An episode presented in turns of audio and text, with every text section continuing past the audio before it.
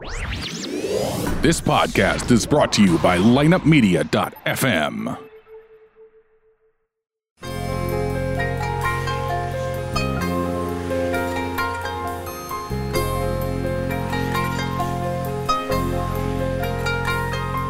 From the ArmeniaProud.com studios, Gennatsid Hayed. this is A Toast to Armenia with Johno Kabinjian.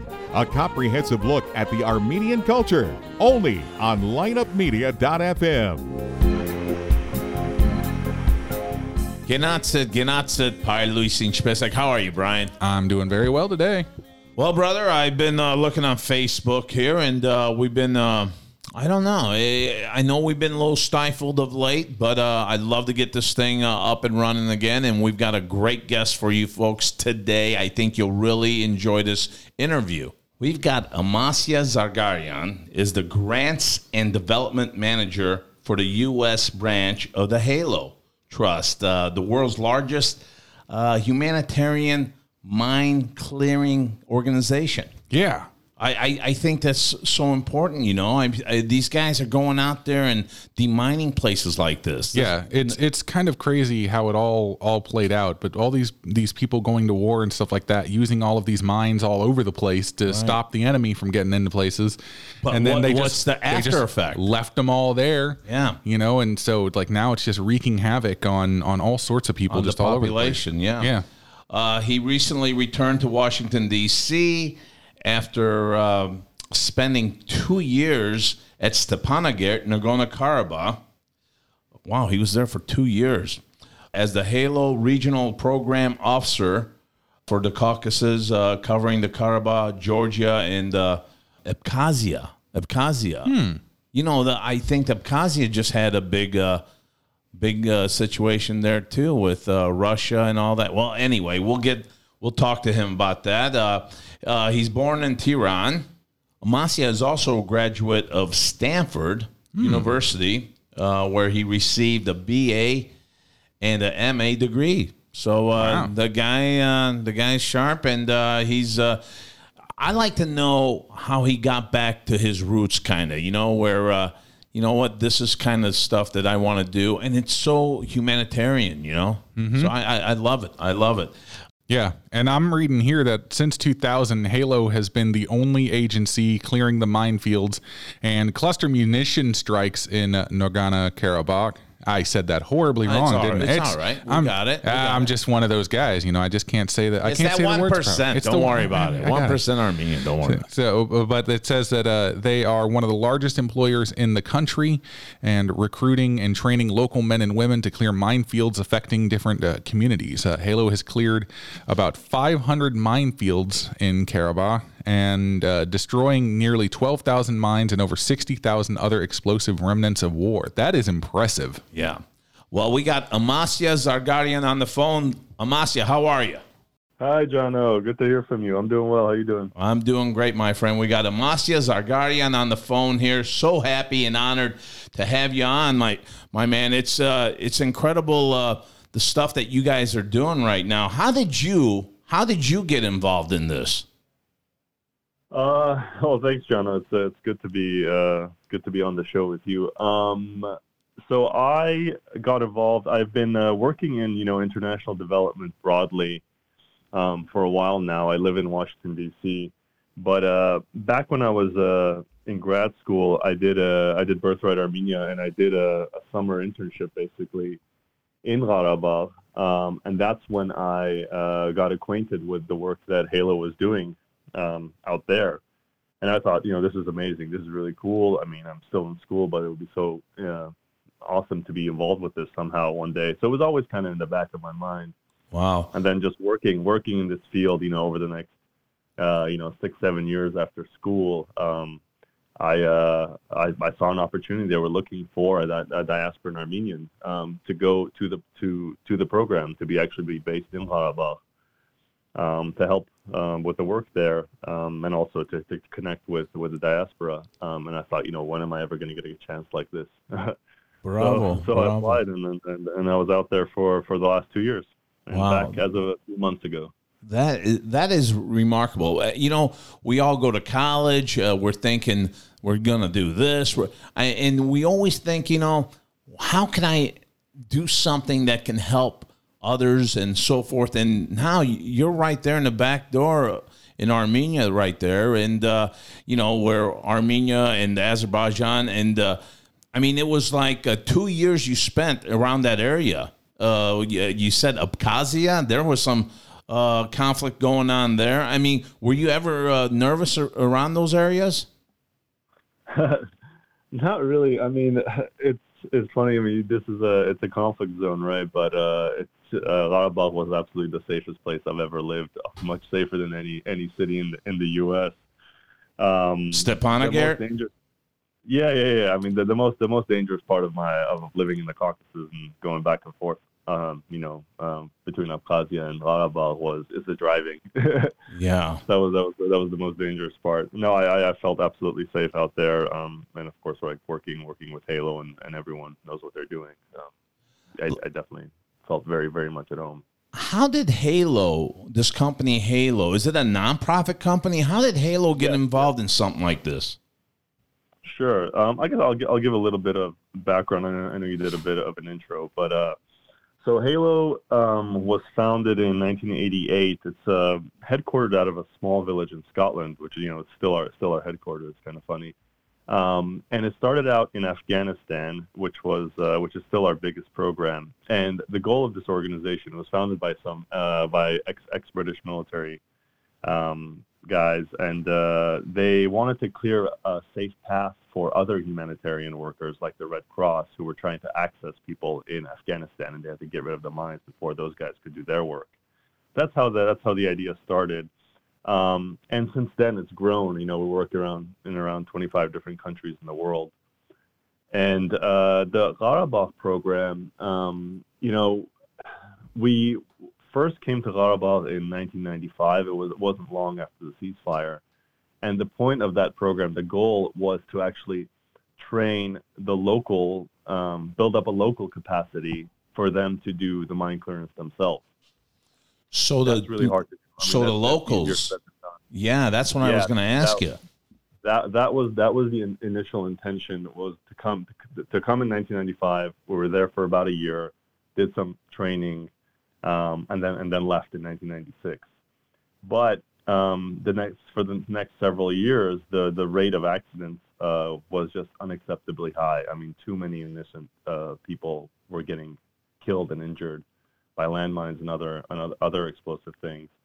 So Halo was invited to come back in 2000. Um, actually, if you know the the uh, Baroness Cox, who's done a lot, of course, a lot of work for for, for big time, big time yeah, humanitarian over there she's from the UK, and Halo is a, a, British organization. So she was involved in that, and through um, you know initial support from the U.S. government through USAID, Halo came back in 2000 and actually set up a permanent presence um, and started doing the mine clearance again. Obviously, training locals. All of our staff members are local, um, but actually set up its own mine clearance program, and we've been the only operator doing um, landmine clearance Amasia, when you say 2001, when you say the locals are clearing this, is there some sort of qualification that you guys are looking for too when uh, you're bringing these people on board? Um, honestly, the only qualification is you have to be at least 18 years old um, and not have a criminal record, and you know be able to do the physical labor.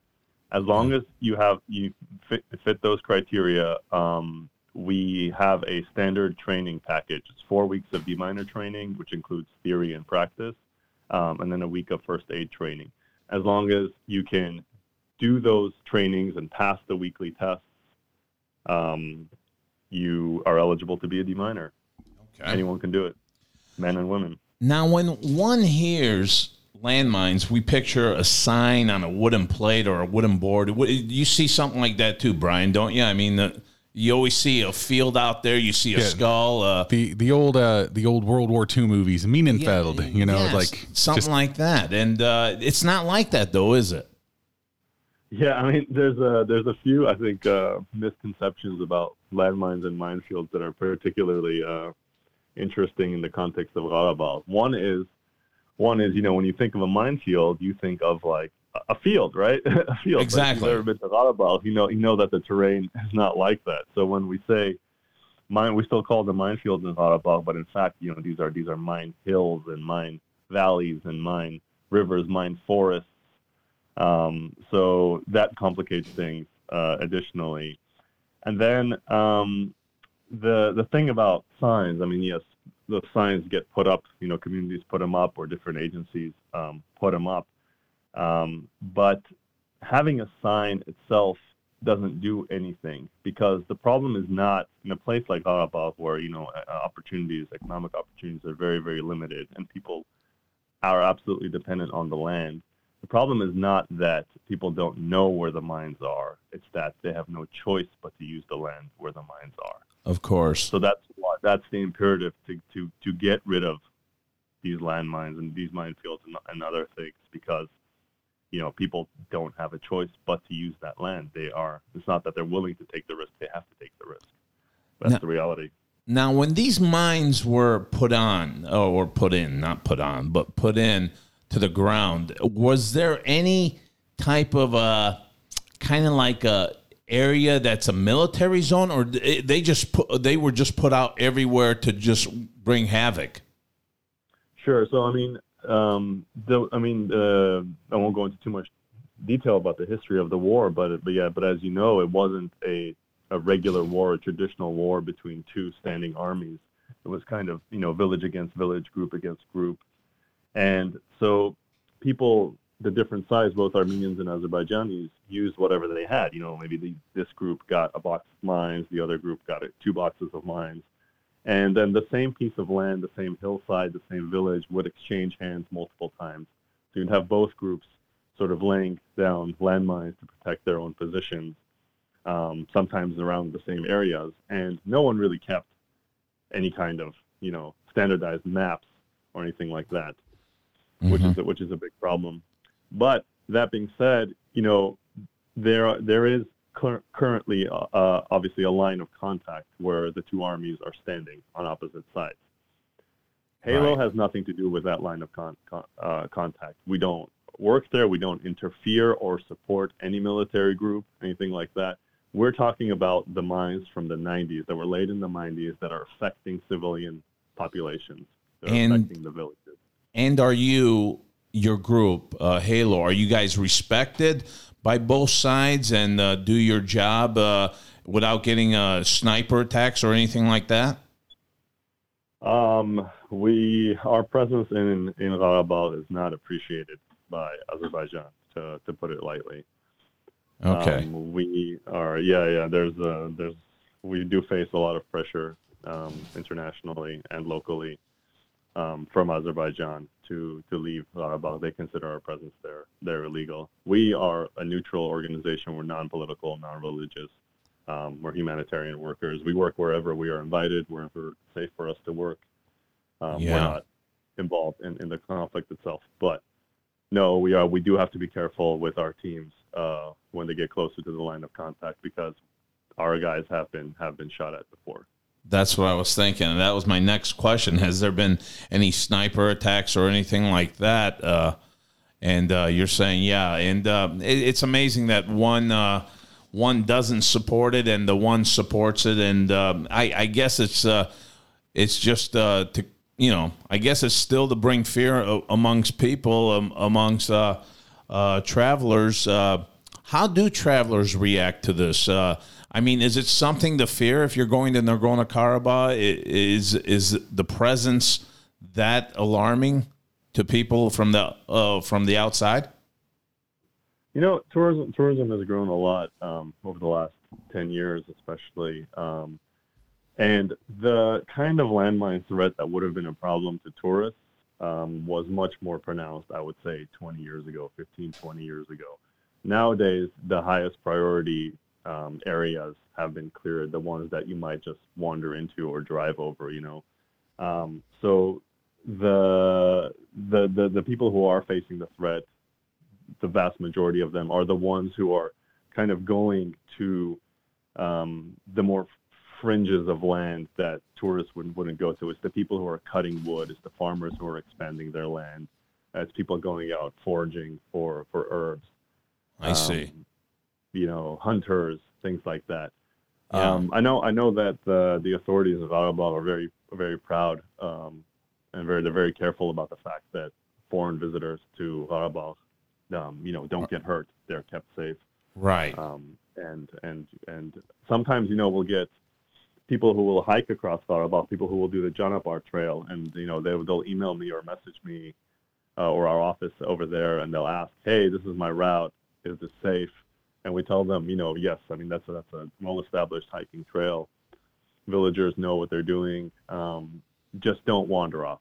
If you if you're ever suspicious, just don't wander off the trail. Yeah, we've uh, we've had a guest on before. Um, he insists on calling it the Armenian Highlands. He doesn't like the word Caucasus. So, uh, Robert, uh, if you're out there, you uh, you're the one that uh, uh, he was our guest, and uh, yeah, Brian, you're smiling about it. Yeah, I remember him. Yeah, and he puts out on uh, every time uh, that don't call it caucus, call it Highland, Armenian Highland. But people like the them are hiking and they're very happy w- with uh, Nagorno Karabakh, and uh, you know, yeah, I guess it is working. How many mines have you folks in Halo have cleared? Um, so since 2001, we have gotten rid of almost 12,000 landmines. Bravo, twelve thousand. Well, 12,000. Remember, each each each landmine, if it's an anti-personnel landmine, that can hurt or kill one person. If It's an anti-tank mine that can kill uh, a group of people. Um, Wow. so you know, think of it think think of it in terms of, of people rather than rather than landmines. Um, but that's just mines. I mean, we also clear cluster munitions and uh, all sorts of. If you ever come to our uh, our office in Stepanakert, which everyone is, is welcome to visit, you can see what I call our museum of explosives, which is everything that we found, a sample of everything that we found. So besides the 12,000 landmines, um, we've also found and destroyed over 60,000 other explosive items. Oh my God. 12,000 landmines and 60,000 other devices that explode as well. That's right. How many workers have you got in that area, in the locals and so forth, to pull something out like this? So um, the our work is pretty seasonal. Um, many of the minefields that we work in are not safely accessible in the winter, um, and it's not that we can't work in the in the winter or in the snow. We do. The problem is uh, access, the roads. If something, God forbid, something were to happen, we wouldn't be able to safely evacuate them um, when it's winter Makes from, from some of those, those tougher roads. So so in the summer, in the summer months or the warmer six, seven months of the year, we always scale up. That's what we're doing right now. So when we hit our peak um, this summer in June, um, we'll have about 270 people. Now, uh, my next question is uh, how far, I mean, how long do you figure on? I I mean, there's no way of telling how many more minefields or mines there are out there or anything that, that detonates. Uh, how do you know when, you know what, maybe we're coming to an end to all this or whatever? I mean, that's a good question. Uh, uh, we are currently trying to quantify that. We're doing aggressive survey all over Karabakh to try to quantify the remaining problem. How long that will take depends on multiple factors. You know, obviously, number one, peace. Peace has to hold.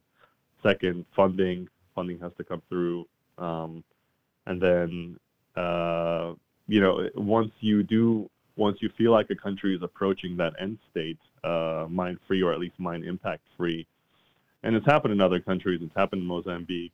Um, it's happened in Abkhazia. The typically what will happen is that every village, every town, every community will be surveyed, and they will say, you know, at this point, I don't feel that there is a mine threat affecting me. And once you establish that on a, on a national level, then you can, at that point, consider declaring a, a country or a territory mine free. Right, right. That's uh, that's interesting, Brian, because uh, you're thinking, hey, you know what? Maybe everything is safe too. Is now, how long does it take? How long does it take to for a mine? I guess to diffuse. Does that even make sense to not not even work anymore or blow up by itself and uh, just get out of the way of of, of Mother Nature? Does that happen? Uh, that's a that's a tough question. I mean, it depends on the, the quality of the mine, the kind of mine. Um, but uh, in any case, in Karabakh, we're nowhere near that. I mean, these mines were laid, you know, 20, 25 years ago, but um, they're still very, very much. What's the lifespan on these things? It's tough to say. I mean, I mean, there's people, you know, in in Europe, in Western Europe, are still getting hurt by explosive ordnance from World War II. Jesus, I didn't know Uh, I that. remember re- I remember reading a story a few years ago of um, a guy in the southern United States who was playing with a cannonball from the Civil War and killed himself. You know, this it doesn't doesn't go away. You can't assume that it will it will go away. well, we have a Nowadays- question. Nowadays, they, they produce sorry now, nowadays they produce a bit like more smarter landmines. You know, things that are remote activated or they stop working after a time. But the kinds of old Soviet factory-made landmines that we're talking about in Karabakh, they don't. You know, they're there to stay. Right. That's that's scary. That is really scary. Uh, one of our listeners, uh, I messaged this out on our uh, site, and uh, I got a I got a question back saying, uh, why don't we use more machinery and less people for uh, for dangerous occupation like this? Sure. No, that's that's that's a, that's a question. That's a good question. Um, we do we do use machinery. We have uh, a few uh, armed uh, front loaders, like big Volvo tractor type of things that we use, um, especially in areas where there's a lot of metal contamination or a lot of uh, you know small vegetation, things like that, that would make manual clearance really slow. But um, again, it goes back to the to the issue of terrain. Um, again, is not uh, it's not a flat place. So if you think about using uh, vehicles in the forested mountains of, of, of Karabakh, uh, it doesn't really work. Or if you know, you, if you want to use an animal or something like that, it, it, it it's not. Uh, there's severe limitations to that. Um, at the same time, though, I mean, this is a, a Halo thing globally. Local employment is very much part of the the strategy. Meant to give opportunities to people in conf- conflict-affected areas um, inject some livelihood into the communities so they can clear their own lands, and that that itself is part of the recovery Yeah. process from war. That you is, that is very much important. We're not trying to minimize employment. Right. I, I mean, it's just uh, amazing that if you went to a bar in Stepanakert and sat by a lady and, uh, so what do you do? I, you know, I clear mines. I mean, you don't, uh, you don't see that in the, uh, in the Western world, you know, it's, it's, it's kind of, I don't know. It's, it's a unique uh, occupation to have. I'd be scared out of my mind.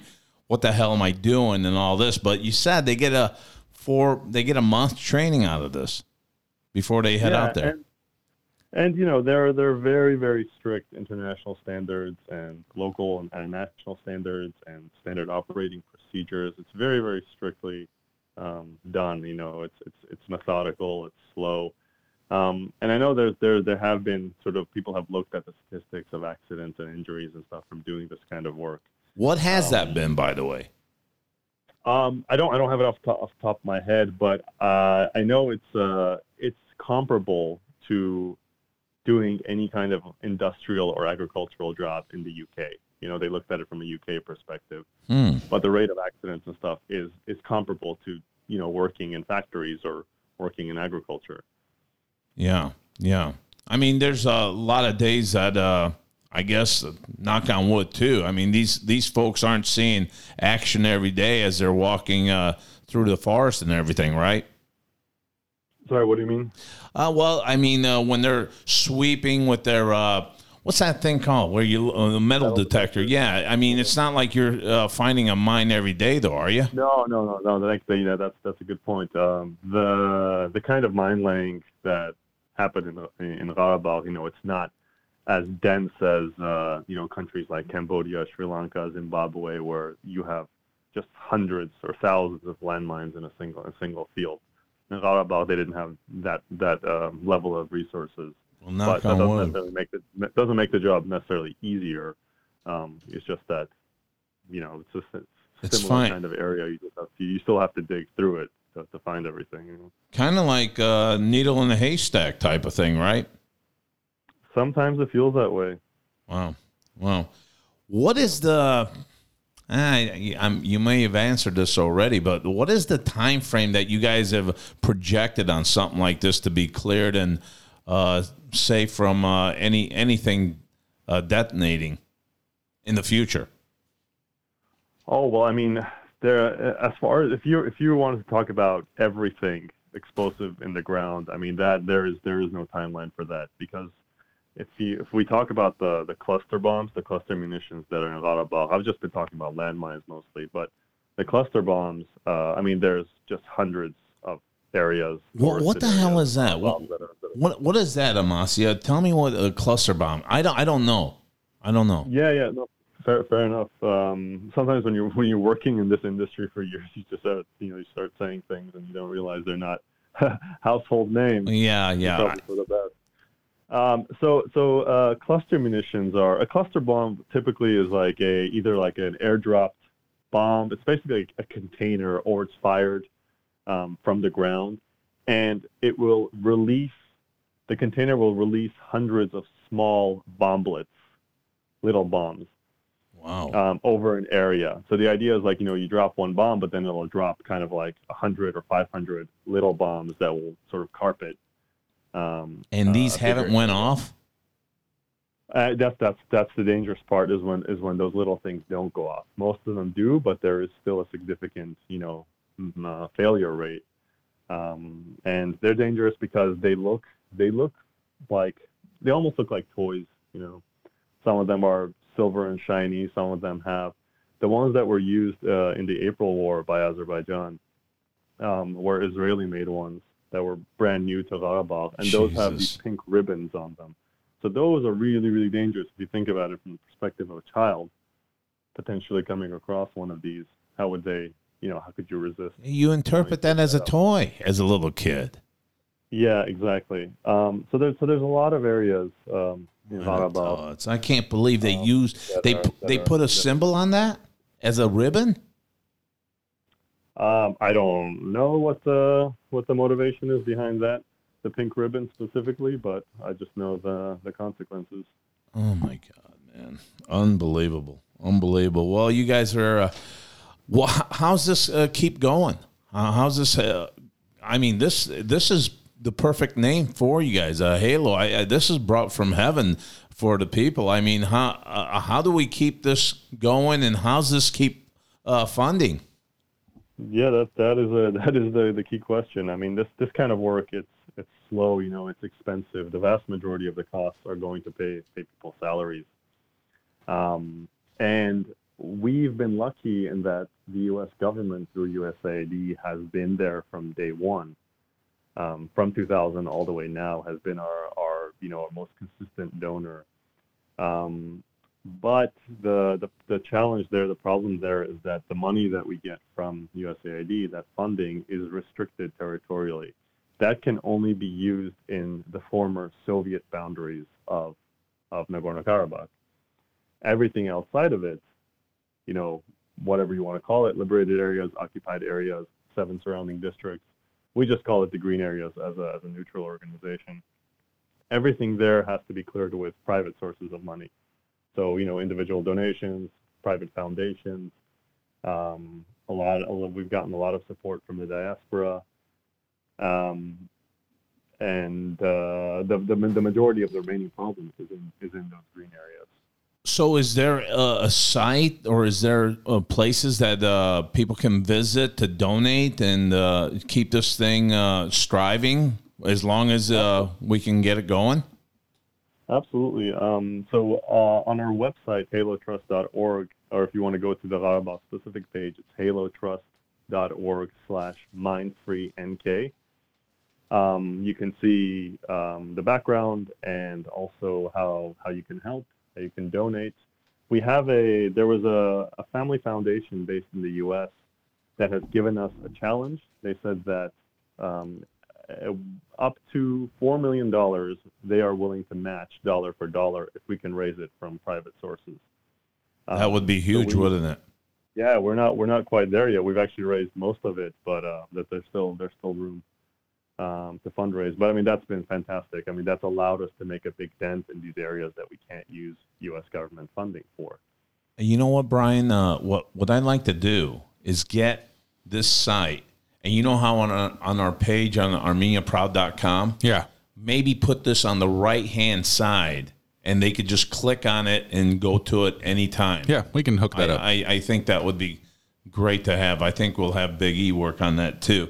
Uh, yeah, I think this is important, man. I, I think what you guys are doing is uh, is beautiful. It's beautiful. And uh, sir, I, I got to tell you, uh, I I have interviewed a lot of people, but you know, everyone's doing the entertainment, doing this, doing that. I mean, this is right now probably. I, I think this is a great thing that you're doing for uh, our people and the people over there on both sides. Whoever the hell wants to live there in peace, uh, they don't need something blowing up under their feet.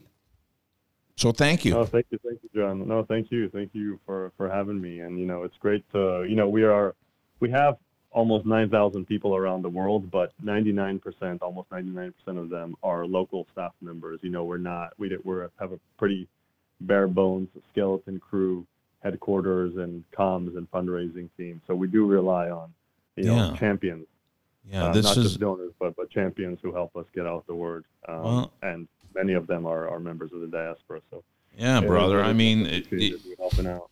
you got strong convictions, and uh, this is beautiful what you're doing and what this Halo's doing. And uh, I tell you what, I'd love to have you back on and uh, keep us up to date on uh, how things are going over there. And we will. We will definitely give us that uh, name again. I know we're going to have to look it up uh, on the show, but give it to me one more time. I'll, I'm going to write this down and uh, we'll have this out on our site as well. It's H A L O T R U S T dot org, halotrust dot org. And Okay. from there, you can it navigate to our Bus page. Okay, bravo. I love it. I love it. And I got to say, thank you so much for being part of the show today, man. It- this is the kind of stuff that I really feel is important. Absolutely, my pleasure. Happy to give you an update at any point. Um, thank you, John. All right. All right. Take care. That's Amasia Zargarian uh, with uh, Halo Company. And uh, I tell you what, thank you so much. Well, that was a hell of an interview. Yeah, I was really amazing. enjoyed that. I I enjoyed everything about uh, Amasia Zargarian, and like I said, you got to have strong convictions for your motherland, your your fatherland, uh, whatever it is that i i Armenia pulls you to. And this man right here, he graduated from Stanford, and this was his calling. Mm-hmm. Yeah. And uh, you know how many people, I, how many people does these mines and the, this cluster bombs and all the? Yeah. It's kind of it's like a walking nightmare for some people that have been hit by something like this. Yeah. So uh, you know what? God bless and uh, keep up the great work, Halo. And that's halotrust.org, my friends. I think it's a very important organization that we need to be in touch with, that we need to keep uh, keep the funds rolling somehow, some way that, this doesn't end till the very last cluster. I mean, how do you can you imagine seeing a silver if you're a little kid seeing a silver ball with a, a pink ribbon on it? Yeah. I, That- I that's up, a goddamn that's a goddamn egg or something that the kid's gonna pick up thinking it's a it's a toy. yeah, I ended up looking up pictures of different ones used by, uh, you know, Russia, China, and, and the U.S. even, and they all have some type of a ribbon generally attached to it because it's like helps with the flight path and and and that kind of stuff. But it, when they drop them in certain areas, they will literally just like spray paint CB drop like right next to that area, basically telling everyone, "Do not go in here. There might be unexploded ordinances." Oh, yeah. Well, you know what? Shame on you too, Israel, for selling that type of weapon, that type of stuff to Azerbaijan. I mean, we're the first Christian nation, okay? I don't mean to get religious, and uh, some some may take it some different way or whatever. But you know what? We don't need that. We don't need that in our backyard. You know, I'm just saying. All right, that's where I'm going with that one. I tell you what, Brian, that's our show for today. All right. and uh, thanks again. I mean, you showed some pictures uh, when uh, I was interviewing uh, Amasia, so thank you uh, for being a great part of the show again. All right. My pleasure. All right, Genatsa Kisher Party. We'll see you next time. Tune in next week for another episode of A Toast to Armenia with Johno Kabinjian. Find the show online at armeniaproud.com and subscribe on iTunes, Google Play, Stitcher, Podbean, and all major podcast outlets. Join the conversation at facebook.com slash Armenia Proud or Twitter at Armenia Proud. Get all of our podcasts now at lineupmedia.fm.